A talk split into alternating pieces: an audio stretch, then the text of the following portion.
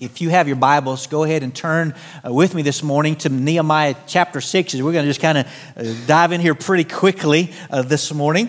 As we move into chapter 6 of Nehemiah, I, want to remind some of you what's going on, or maybe bring some up to date in case you've missed a previous weeks.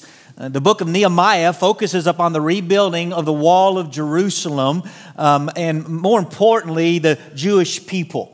For the Jewish nation had suffered exile because of their rebellion against God, and as a part of that exile, God's temple in Jerusalem had been destroyed. However, God, being a gracious God, is in the process of restoring his people, which includes the temple being rebuilt, which had been rebuilt for about 100 years, and then eventually the city and, of course, the people. God had placed a vision into Nehemiah to rebuild Jerusalem, knowing that it's important for the wall around Jerusalem to be built, not only for the security of the people, but also for the testimony of God's work among his people. The vision began to be fulfilled when Nehemiah asked and received permission from King Artaxerxes to go and rebuild the wall. And as we make it to chapter 6, we're going to see at least the construction part of this vision begins to come to completion. Now, as we look at chapter 6, we're going to see, in fact, some, some familiar themes. Uh, some might even want to look and say, well, why not just skip chapter 6 and move on if it carries these similar themes? But maybe we need to say this if we see something again repeating in Scripture, maybe God knows we need another reminder, right? Or maybe He knows we didn't get it the first time, so we need another word, whatever the case.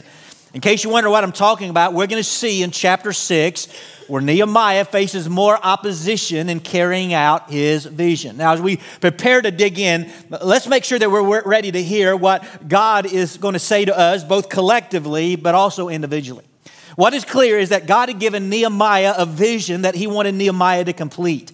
It would have been easy along the way for Nehemiah to quit, but having a vision was key. And I'm going to even speak to that more in, in a moment. But what, what I want each of you to consider this morning is what is the vision that God has you pursuing right now? All right, and to be clear, I, w- I want to make know this. What is that God given vision you're pursuing, not your own vision?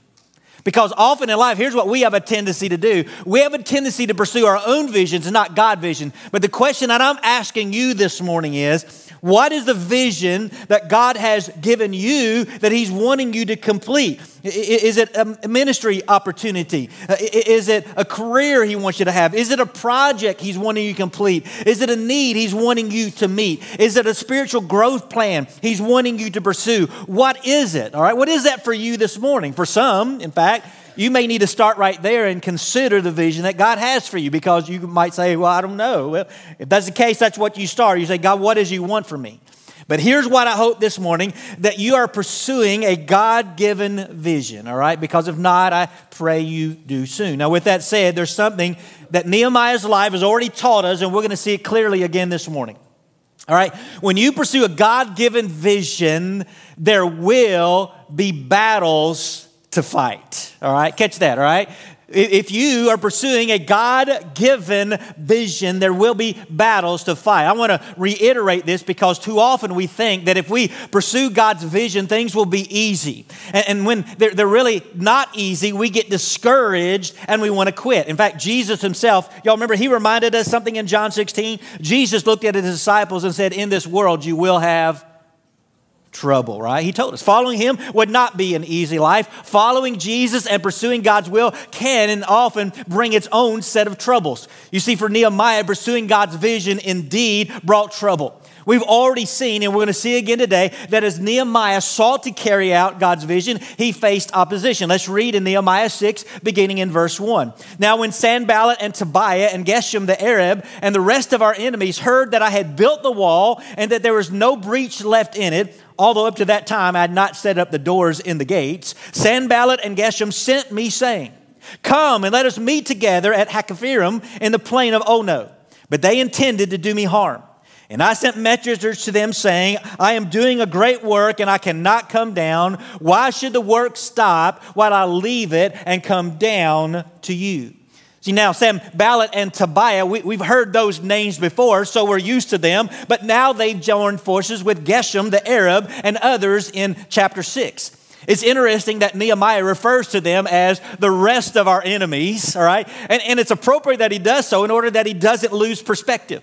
Nehemiah needed to be reminded that there are those who are fighting against him, especially as we're going to see what follows this morning. Because what has happened is the work has progressed, the, the wall uh, has been rebuilt, and because of that, Nehemiah's enemies were not happy. And so here's what they did they offered to Nehemiah a distraction.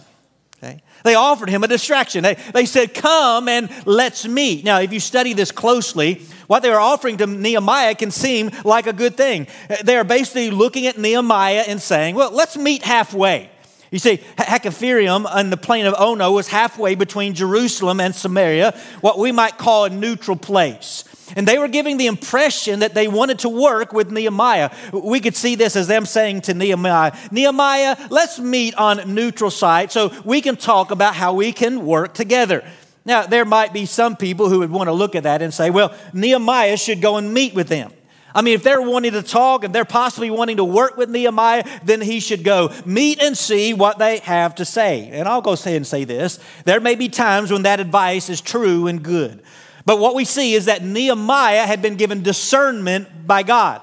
And God, and he knew the motives of Sanballat and Tobiah and Geshem. He stated very clearly. He said, they intended to do me harm. See, God had given him this discernment, and so he knew better than to stop. He knew that Sanballat and Tobiah were not friends, but enemies. In the end, what their invitation amounted to was a distraction that sought to call Nehemiah to compromise. In fact, think in your life, how many times that you had a vision in your life that got sidetracked because of a distraction? Right? The distraction could have been an activity you chose to get involved in that took time away from your vision. It could be getting involved with another project that was seemingly good but took away from your vision. It could be a pleasure you decided to indulge in that kept you from moving forward in your, your vision. But distractions can happen to anyone, and it can come from people or activities that pull us from what God desires for our life. Nehemiah shows us something very important that you fight distractions by maintaining your focus. All right, look at verse 3 again. Nehemiah said, I sent messengers to them saying, I am doing a great work and cannot come down. Why should the work stop while I leave it and come down to you? I mean, folks, this is a powerful statement by Nehemiah and one that we should learn from. There's great security in knowing what God has called you to do, right? The reason I wanted to start today by having you consider what God's vision has, or what vision God has called you to complete is because when you have that vision, you should be secure in it and not let anything distract you. I mean, there may be many distractions that come, some disguised as good opportunities. But when you know God's vision, you should maintain focus. You should be able to say, as Nehemiah did, I am doing a great work and I, I cannot come down. I mean, God's vision for me to be a stay home mom with my kids is a great work, and I can't come down. God's vision for me to mentor these students is a great work, and I can't come down. God's vision for me to save the lives of the unborn is a great work, and I can't come down. God's vision for me to be an influence in the business world is a great work, and I cannot come down. God's vision for me to teach a life group is a great work, and I cannot come down. God's vision for me to have a godly marriage is a great work, and I cannot come down. God's vision for me to be an influence to my classmates is a good work, and I cannot come down. You see, God has given you a vision. And folks, I'm here to tell you, you should not come down. All right? Maintaining this focus will not be easy because distractions will continue to call. I mean, Nehemiah's enemies didn't give up just because Nehemiah said, I can't come down. I mean, look at what we read in verse 4. It says, And they sent to me four times in this way. Four more times they said the same thing, and I answered them in the same manner. See, it wasn't like Nehemiah's enemies heard him say, I cannot come down. Okay, well, we're just going to move on. They continued to try and to distract him and send him the same message four times, to which Nehemiah answered in the same manner. In other words, I'm not going to lose focus. I'm going to stay the course in doing what God wants. I mean, this is such an important lesson for us to learn. When God has given a vision, it's important to stay the course. Now, however, we shouldn't assume that just because we stay focused when distractions come, that the battle is over. I mean, it certainly wasn't the case with Nehemiah. In fact, things got worse. Look at what we read next in verse 5. He says, In the same way, Sanballat, for the fifth time, all right, for the fifth time, sent his servants to me with an open letter in his hand.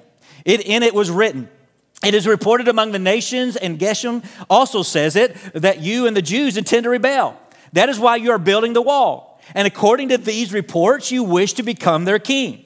And you have also set up prophets to proclaim concerning you in Jerusalem there is a king in Judah. And now the king will hear of these reports. So now come and let us take counsel together. You see, when Nehemiah's enemies failed at distracting him, the next thing his enemies try to do is to discredit him. On the fifth time, when Sanballat sent word to Nehemiah, it came in the form, did you notice? This fifth time it came in the form of an did y'all pay attention when I was reading? Open letter. In other words, what does that mean? This was a letter meant for all to see and hear. The content of that letter, the accusation that Nehemiah was, was what, what he was doing in the building of the wall was actually for his self advancement.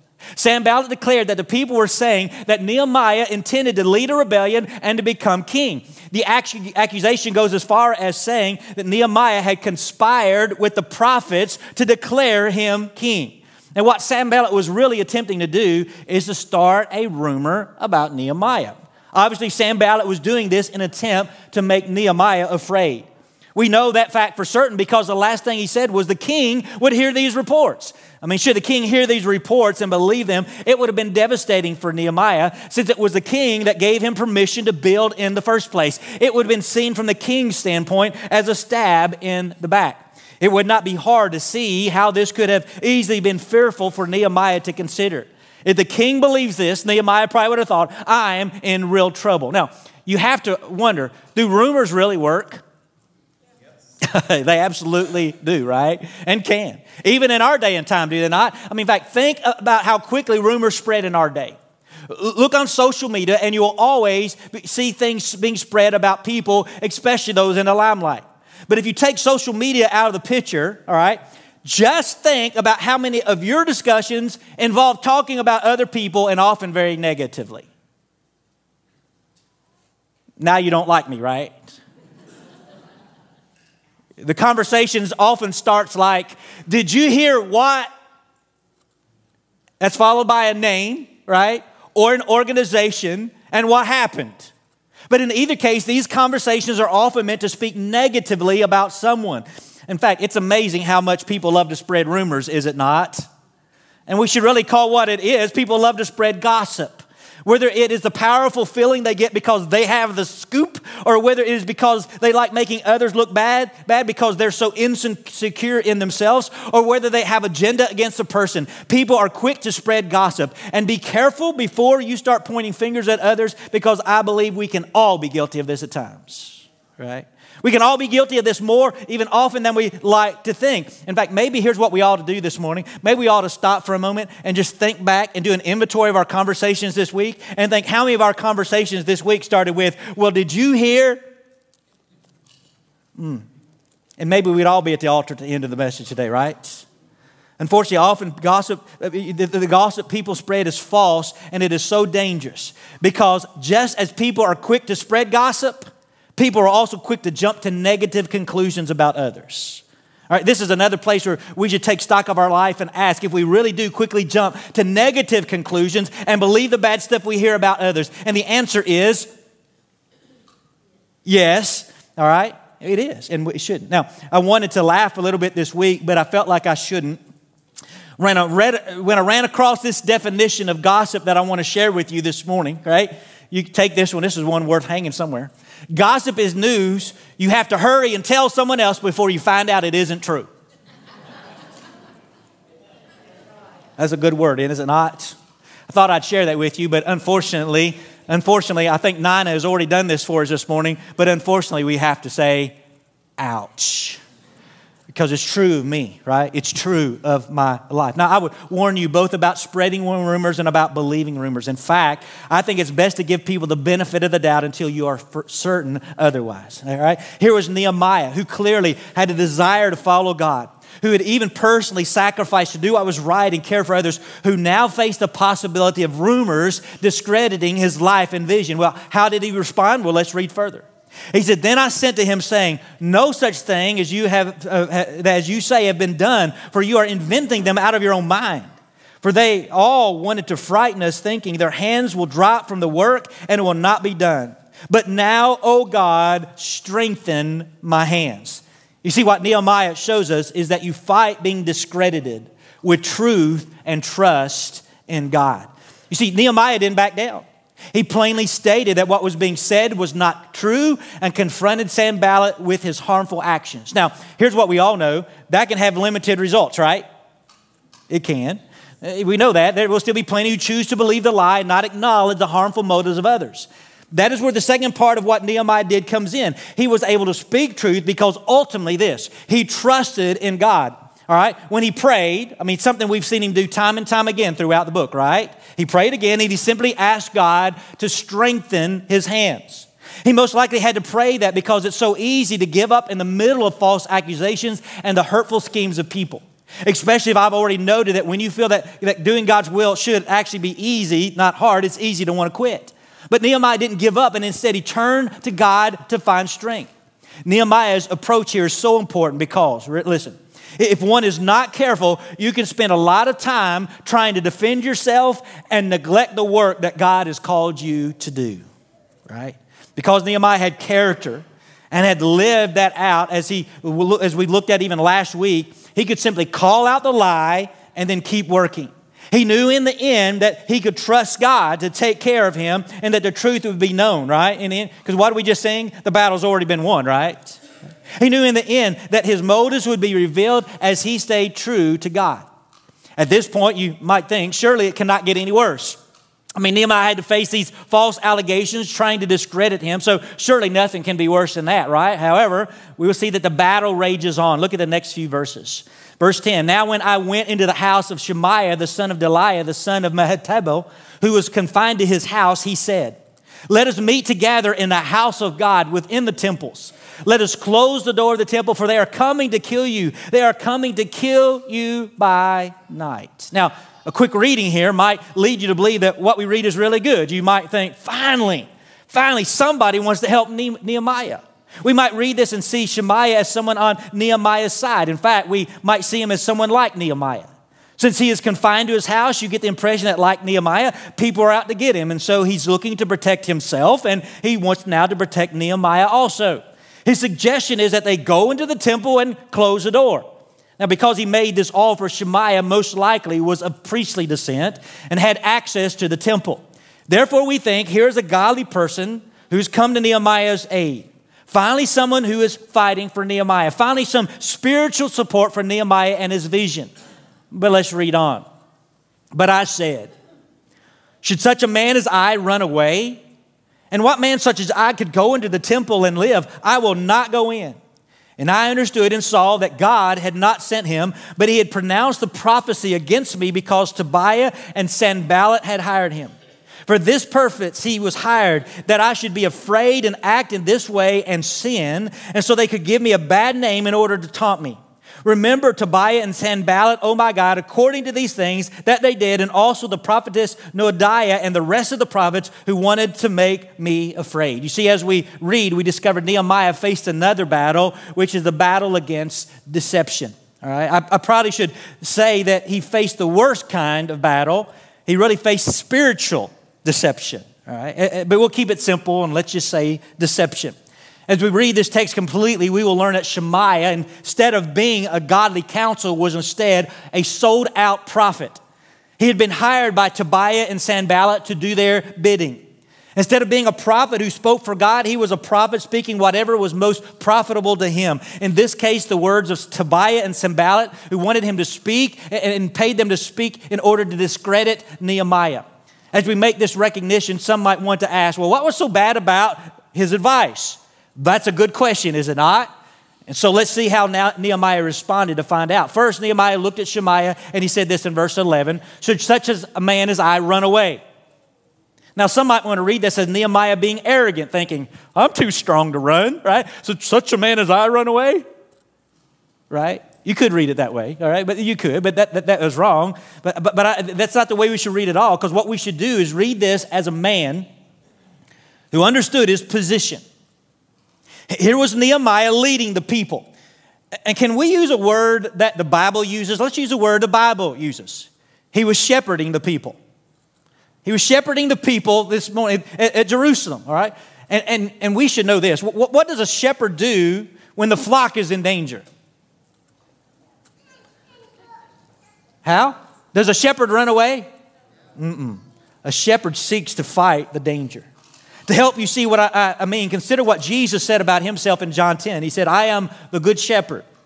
The good shepherd lays down his life for the sheep. He was a hired hand and not a shepherd who does not own the sheep, sees the wolf coming and leaves the sheep and flees, and the wolf snatches them and scatters them. He flees because he is a hired hand and cares nothing for the sheep. Nehemiah knew that if he ran and hid, he would be saying to the people, I don't care for you. I'm going to take care of myself. I'm just a hired hand and really care nothing about you. Nehemiah knew that the vision that God had called him to in rebuilding the people, and the last thing he was going to do was run and hide, seeking self preservation, all right, instead of the good of the people. He truly saw himself as a shepherd of the people and cared for them and was going to fight for them against the enemy. All right. Now, next, Nehemiah goes on to say this And, what man such as I could go into the temple and live? I will not go in. So, see, just in case you thought Nehemiah had an arrogant perspective of himself, this statement makes it clear otherwise. Nehemiah knew that he should not go into the temple because he was both not worthy and not allowed to go in the temple since he was not a priest. You see, Numbers 18 tells us that it was only the priest that could go into the temple. Nehemiah would have been allowed to go in the courtyard of the temple, but to be, go where Nehemiah wanted him to go, he actually would have been deserving of death according to the law of God. He would have been disobedient to God's word and in opposition to God rather than on God's side. This would have been something that actually would have discredited him as opposed to the false narrative that people had been seeking to spread about him. In fact, Nehemiah reminds us that you fight deception with commitment to God's word and ways. You see, because Nehemiah knew God's word, he was able to identify the false prophets and their lies. He didn't get led in a dangerous direction because he knew what God's word said. Let's remember one of the dangers we face in our world today is Satan disguising himself as an angel of light. Right? Sometimes people who claim to be religious and promote godly things are sometimes just the opposite. Shake your head this way, yes. For a person to know the difference, you must be grounded, all right? You can be grounded in God's word and grounded in his ways. This prophet speaking to Nehemiah proved to be a false prophet because he spoke what was against God's word. And we need to be aware that this still happens in our day and time. In fact, I'll, I'll, let me say this I continue to be amazed at godly people who get led astray by supposed preachers and prophets of the day who espouse things that are clearly not biblical, but because they play on the fears of people, people accept what they say as truth. All right? Let me remind you that if you are a believer, you do not live by fear, but instead you live by faith. Be careful about those who proclaim to be godly, but make a living or gaining a following by promoting fear in your life. For God has not given us a spirit of fear, but of power and of love and a sound mind.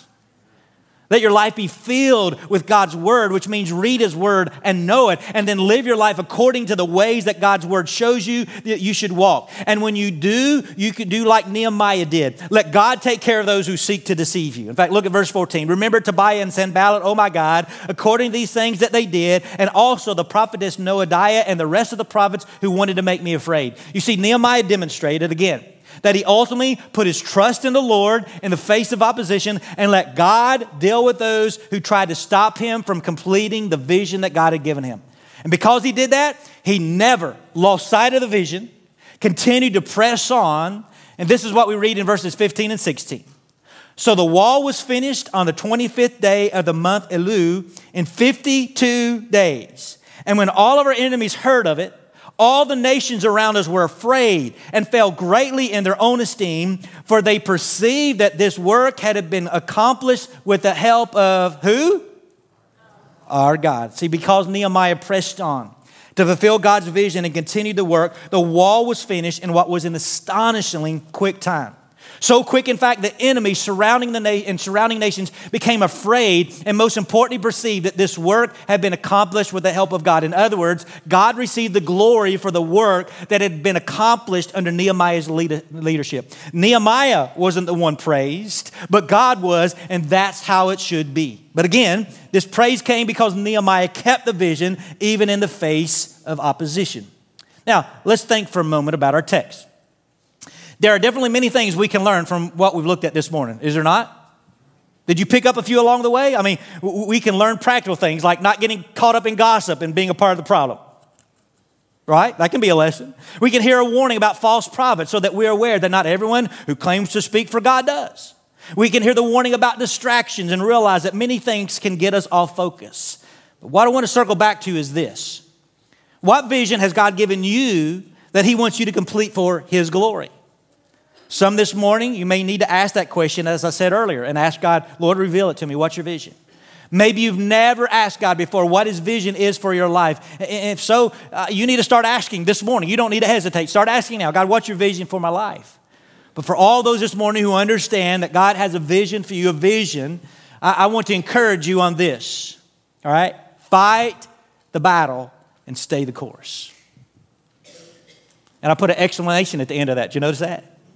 Fight the battle and stay the course. Here's what I wish this morning. All right. If you're filling in your blank, fill in your last blank, and I want your attention. Here's what I wish this morning.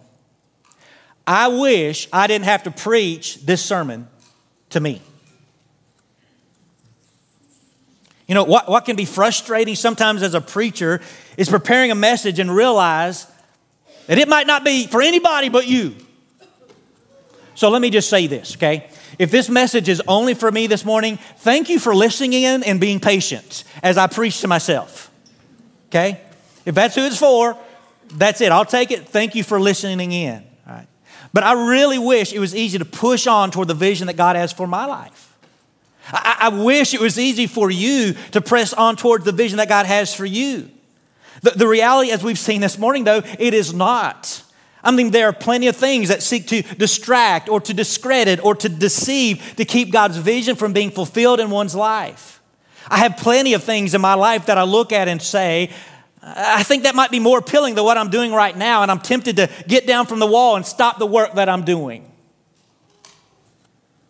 There are also plenty of times when people have sought to discredit me, sometimes blatantly, sometimes not so blatantly, maybe even innocently, where I just want to say, it is not worth it. Why give all this energy? Why sacrifice so much? Only to have people speak ill of you and to speak lies about you. It would be easy to say, I'm not going to do this anymore and stop the work God's called me to do.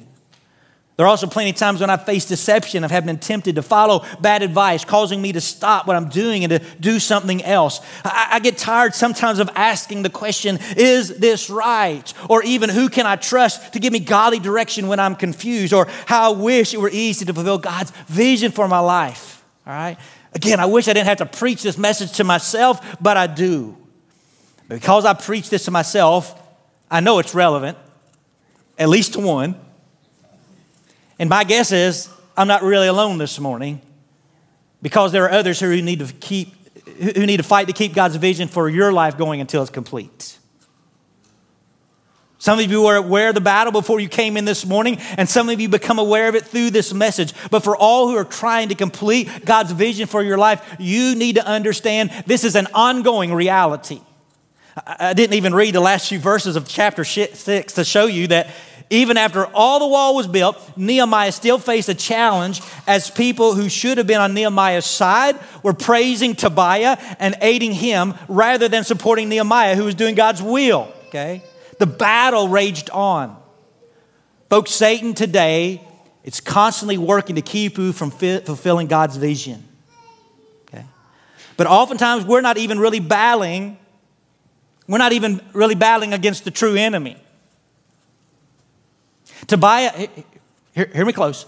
Tobiah and Sanballat were not Nehemiah's real enemies. What do I mean by that? Some of your, I see some heads shaking. You know where I'm going, right? Others are saying, What do you mean they weren't the real enemies? They're the ones coming against him. When in Ephesians, Paul reminds us of this in Ephesians 6:12. For we do not wrestle against flesh and blood, but against the rulers, against the authorities, against the cosmic powers over this present darkness, against the spiritual forces of evil in the heavenly places. Hear me, it is not people who are enemies, it is Satan and the spiritual forces of evil. What did Paul say before and after this reminder here in Ephesians? Listen close to what he said. He said in verse 10 Finally, be strong in the Lord and in the strength of his might. Put on the whole armor of God that you may be able to stand against the schemes of the devil. Then in verse 13, Therefore, take up the whole armor of God that you may be able to withstand in the evil day, and having done all, to do what? Stand firm. Okay? All right, stand firm. These verses remind us that the battle is not even ours to fight. It is the Lord's to fight, and we need to find our strength in Him. It is why Nehemiah was continually lifting prayers to God. He was confident in the vision that God had given him, and he was confident that the God who'd given him that vision would fight for him. We must do the same. For you this morning, if you're going to keep the vision that God has for your life, you need to fight in the strength of the Lord. If God has given you a vision to pursue, you can be assured that Satan will want to fight against you. He will want to keep you from fulfilling that vision. And if you're going to stand, you must fight in the strength of the Lord. And let me just be honest Many need to come this morning to the altar and seek the Lord's strength as you seek to fight to keep God's vision for your life. You need to praying, Lord, help me discern the distractions that you're that are trying to get me off the vision. Lord, strengthen me as people are trying to discredit me. Lord, give me understanding so that I don't fall for the deception of others. You need to be on your knees before God this morning to fulfill that vision because you know you know God God God is there for you. He has a vision for your life and you need to be on your knees saying, God, help me to fulfill this vision. As I said earlier, you don't need to be ashamed to bow before God. You, in fact, need to be bold in kneeling before God and saying, Strengthen me and help me fulfill your vision for my life. Now, with that said, I'm reminded of this. The greatest vision that God has for any life this morning is your salvation. Now, how do I know that? 1 Timothy 2 3 through 5 says this This is good and it is pleasing in the sight of God our Savior, who desires all people to be saved and come to the knowledge of the truth. For there is one God and there is one mediator between God and man, the man, Jesus Christ. You see, those words came in a call for prayers and intercessions to be made for all people. And I know there are lives this morning that God has been working on, and you're on the verge of receiving Jesus as your Savior. You have heard and believed that Jesus died for your sin. You have heard and believed that Jesus rose again to prove who He was and to prove that He could forgive you and to give you eternal life. You have heard and believed that Jesus is coming again someday, but you are, you, you, you've heard, but you've been prevented from making that commitment. Why? Because there are things that keep distracting you so that just when you're ready to make that decision, you get busy with something else. Right? Because there are people who are working to discredit you. You're ready to make that decision, but people are talking about you saying, No way can that person be saved. Think about all the things there's done. There's no way that person is unlovable by God. And because of that, all right, you, you just you quit. There are those also who are out there working to deceive you they're telling you that Jesus isn't really the Savior of the world. They're telling you that there are other ways to be right with God. They're telling you that if you want forgiveness, you have to work to achieve it, and that salvation is not by grace through faith alone. See, God has a vision for your life to be saved, but God has sent many things your way to keep that vision from being fulfilled. And my prayer for you this morning is today, you let God be your strength, and today be the day of your salvation. That today be the day that God's vision for your life is fulfilled. You see, ultimately, my prayer for all is this whatever God's vision He has given you for your life, that you will keep that vision in His strength. For what I know is this is that when you keep God's vision for your life, you find real purpose. And God gets the glory as people look on amazement and say, This must be from the hand of God. Would you pray? Father, I'm thankful that you are a God who gives vision for our life. That God, you don't let us just wander aimlessly because, Father, we know your word says we are prone to wonder. We are like sheep gone astray. Father, I know today that if we're going to accomplish anything of real purpose, Father, it's going to come as we find your vision for our life and fulfill it. So, my prayers as we come to this time of invitation that, Father, people would be doing any number of things. One, I pray there'd be some at this altar this morning who are seeking your vision, saying, God, show me your will for my life. And that they would begin that earnest search, a search that I have no doubt that you want to help them find the answer and say, Here's my will for you. For others this morning, I pray that they'll be at this altar because they have a vision. But honestly, Father, they're weary of the fight. Maybe they have fought distractions or somebody trying to discredit them or maybe deception. Because of all those things, God, they, they, they're even this morning, they're here and they're tempted to give up on the vision you have for their life. I pray today we'd find people at this altar who are fighting from your strength, knowing that you've already won. But they would be coming to you, God, saying, Help me, Lord, strengthen my hand. As Nehemiah prayed, Lord, strengthen my hand. Then I pray, Father, this morning there'd be some who would come and find that ultimate vision, that vision of salvation. That there'd be some who come this morning and say, I'm ready to give my life to Jesus. That they would say, I'm putting aside all the distractions. I, uh, I'm, I'm, putting all the discrediting people's been trying to do in my life. I'm putting away all the deception. And today, I'm receiving Jesus as my Savior. So, Father, you do business with us. Pour your Spirit out in this moment, Father. And I pray that we'll come and ultimately keep the vision that you have for our life. So, pour your blessings in Jesus' name. Amen.